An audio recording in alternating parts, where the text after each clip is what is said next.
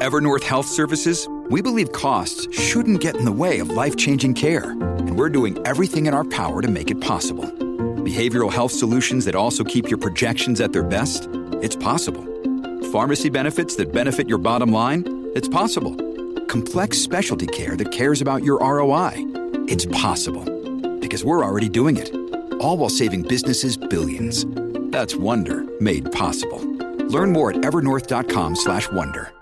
Podclass, i podcast di classe editori. Altra seduta in rialzo a Wall Street anche se con meno slancio rispetto a ieri mentre gli investitori attendono le decisioni di domani della Federal Reserve. Con questo martedì 31 di ottobre termina per l'azionario americano il terzo mese consecutivo in ribasso, qualcosa che non succedeva dal 2020. Per il Nasdaq flessione mensile del 2,8%, questo fa di ottobre il peggiore dal 2018 per l'indice tecnologico, per Dow Jones ed S&P 500 è invece stato l'ottobre peggiore dal 2020. Linea mercati. In anteprima, con la redazione di Class CNBC, le notizie che muovono le borse internazionali. Gli investitori ora sono concentrati appunto sulle decisioni che verranno prese e annunciate domani dalla Federal Reserve, anche se è dato per scontato che i tassi restino fermi al 5,25-5,5%. Sarà interessante andare ad ascoltare quello che avrà da dire eh, Jerome Powell dal momento che la banca centrale non diffonderà nuove stime economiche per le quali dovremo aspettare invece la riunione riunione di dicembre.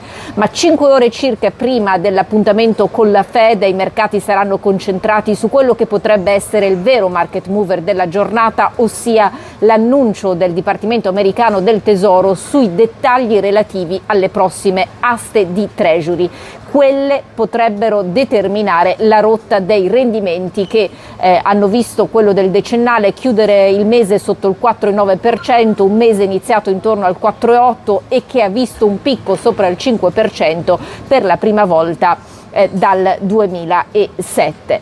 Eh, tra l'altro eh, si discute proprio del lavoro svolto fino ad ora da Janet Yellen, c'è il famoso investitore Stanley Druckenmiller che sostanzialmente ritiene che lei non abbia più ragione di essere a capo del tesoro. Perché, perché non ha sfruttato tassi vicini allo zero eh, vendendo eh, treasury a lunga scadenza. Questo investitore piuttosto famoso qui negli Stati Uniti si dice peraltro preoccupato per l'economia e sta puntando sui titoli a due anni.